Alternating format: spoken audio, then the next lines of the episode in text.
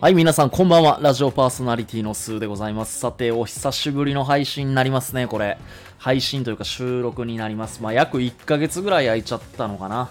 えー、もうラジオパーソナリティとしての仕事を辞めてしまったのか、多分そういう風に思っていただいたファンの方々たくさんいらっしゃると思うんですが、えーっとね、実を言うと、私、ここ1ヶ月何をしていたかというと、逮捕されていました。えーと、これは冗談でもなく、マジです。で、えーと、まあ結論から言うと、えー私は別に犯罪を犯しておりません。ただ、えーと、犯罪を犯したんじゃないかっていう容疑を、えーその、疑いをかけられて、で、逮捕状が出されて、まあ一旦逮捕されて。で、えっと、まあ一旦逮捕されると、えー交留されるんですが、まあ交留って言って、まあよく言われる留置所っていうところに、まず一旦、えーと、10日間は、えー閉じ込められる。で、その間に、警察の取り調べであったり、検察官の取り調べっていうものが行われて、で、その10日間で、えーちゃんとした証拠というか、えーこの人は犯人じゃないですよっていうものが出なければ、さらに10日、最大、えー20日間の、えー交留期間というものを経て、え最終的にもうこの人が確実に犯人であるっていう風に思われたら、起訴っていう風にされます。で、えー起訴ってなると裁判がスタートして、えっ、と、すぐに裁判がスタートするわけではないんですけど、えっ、と、まあ、裁判所に、えっ、と、保釈金というものを支払ったら、えっ、と、一応、一旦保釈っていう形で出られるんですけど、僕は今回、その起訴っていう風に値せず、えー一旦処分保留っていう形で、えー今出てきてます。まあ、この後どうなるかっていうのは正直わからないですし、えーっと、まあ、ただ僕の中では、あの、確固たる真実っていうのが自分の心の中にある。えー誰が犯人かっていうことも分かっているし、えーっと、まあ、ただ、えーっと、完全にその犯人のやつは証拠隠滅して、えーっと、自分にまあ罪をなすりつけてっていう形で、まあ、どこかへ逃亡してしまったので、まあ、結果的に僕を疑わざるを得ないっていう状況で、まあ、警察の方も捜査されて、まあ、今回逮捕されたっていう形になりました。なので、えっと、20日間の刑期じゃないな、これ。交流所での生活を経て、えー僕自身一旦、えー検察の方にも、まあ、完全にね、もう僕の持ってるものから証拠物っていうのがたくさん出てきてしまったっていう状況なんですけど、まあ僕の思いが届いたのか、まあもう少しあの取り調べをして、えー続けるっていうことで、まあ処分保留っていう形になりました。えーっと、まだ捜査が続いてる段階なので、えーっと、事件の内容であったりとか、まあどういうことがあったのかっていうことは、えっと、明確には言えないんですけど、まあ一旦僕自身交流生活、逮捕されて一旦警察の取り調べとか含めたから、まあ、23日間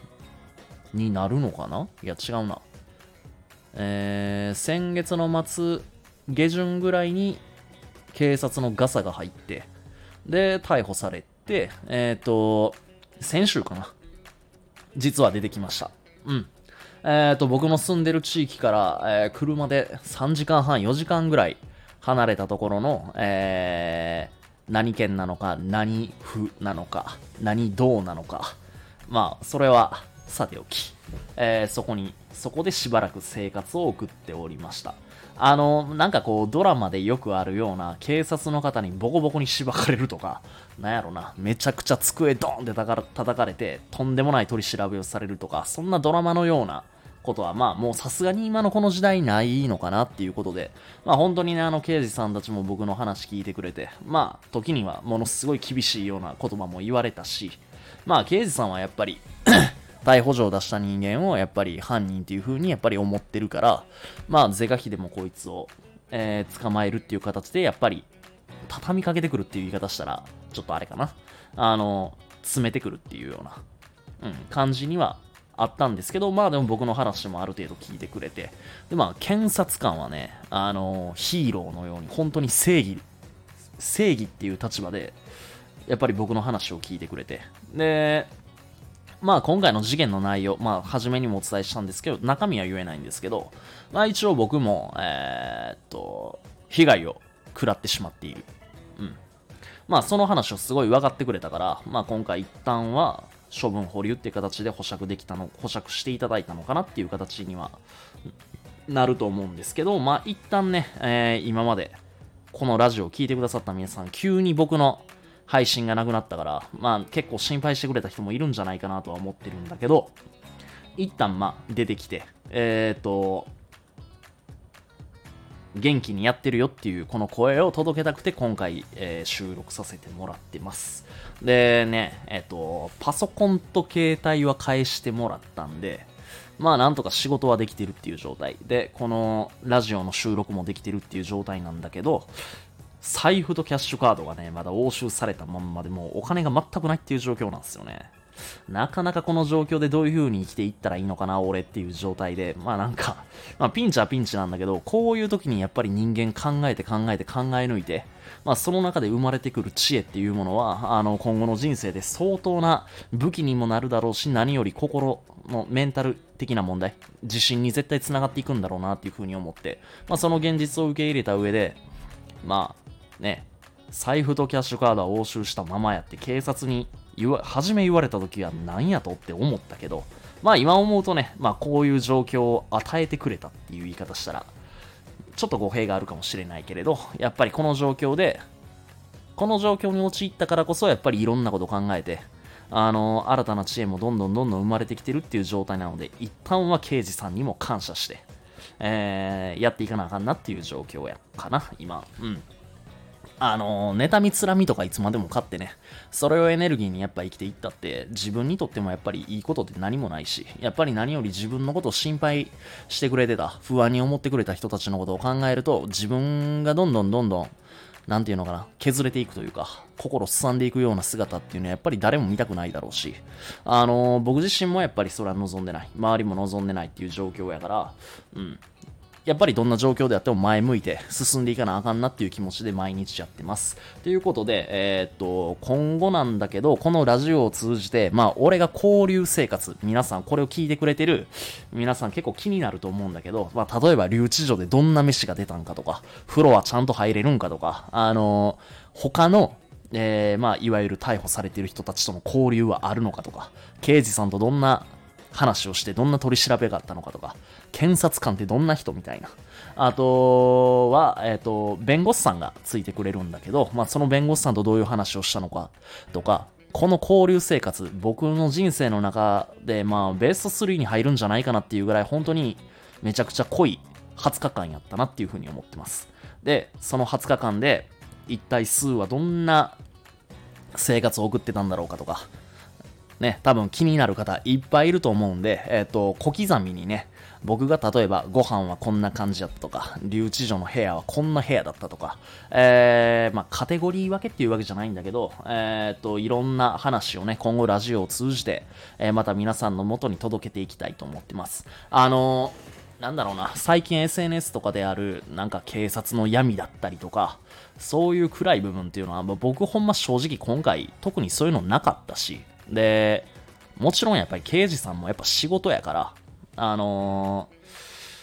ー、ね、仕事やからじゃあ何でもかんでも言ってええんかっつったらそういうわけじゃないんやろうけど、でも、やっぱりあの人たちもやっぱ仕事っていう立場俺も分かってるし、まあな、時にはね、俺もすっげえ辛いこと言われたし、めちゃめちゃ苦しいなって、ほんまに泣きたいなって思えるような出来事もあったんだけど、まあでもほんまに刑事さんと最後の最後は、まああの、俺の担当の刑事さん男の人やったので、まあ最後は男同士ね、あのー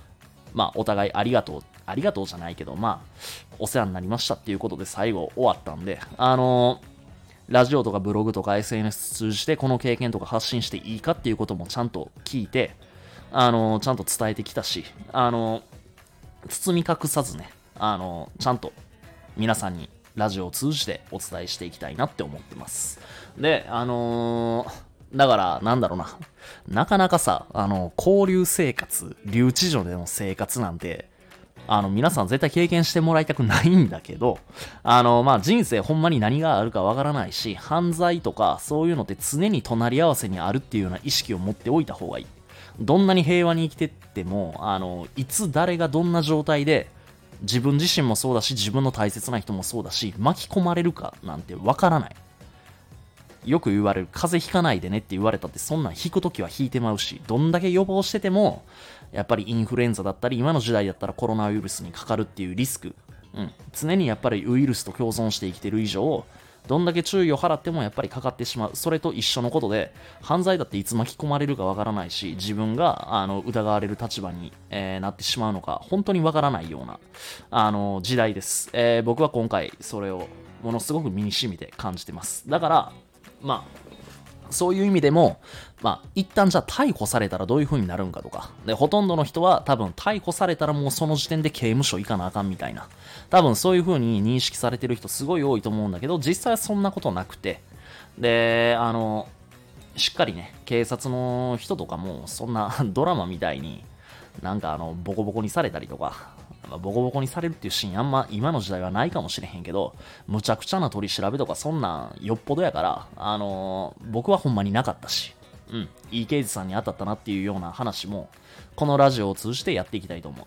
で、このラジオでは、あの、しっかり僕の肉声を通じて、しっかりと皆さんに届けていきたいなって思ってるんで、今後もこのラジオ楽しみにしておいてください。しばらくは、えー、っと、僕の交流生活のこと、えー、届けられる範囲でしっかりと皆さんの耳に届けていきたいと思います。えー、そこで感じたこと、え自分の大切な人への思いだったりとか、まあ僕も毎日、留置所でノート、ノート買って、えそれで日誌書いたりしてたので、どんなことを書いていたのか、で、書きながら自分自身どんな思いと向き合っていたのか、そういうことをしっかりと、えー、皆さんに伝えていけたらなって思ってます。きっと皆さんが今後生きていく、えー、人生の中で、えー、何かしらいいヒントが得られると思うんでね、えー、ぜひ今後も僕のラジオ楽しみにしておいていただけたらなと思います。で、ラジオだけじゃなくて、えー、公式ツイッターだったりとか、えー、インスタグラム、あとは note。noteでまたちょっと有料記事とか書いていきたいなって思ってます。うん。で、あと僕の公式ブログであったりとか、あの、で、えー、まあ、大まかにどういうことがあったのかっていうことも書いていきたいと思うんで、またそちらの方も、えー、楽しみにしておいてください。えー、一旦ね、えー、逮捕されてはし、逮捕されてはし、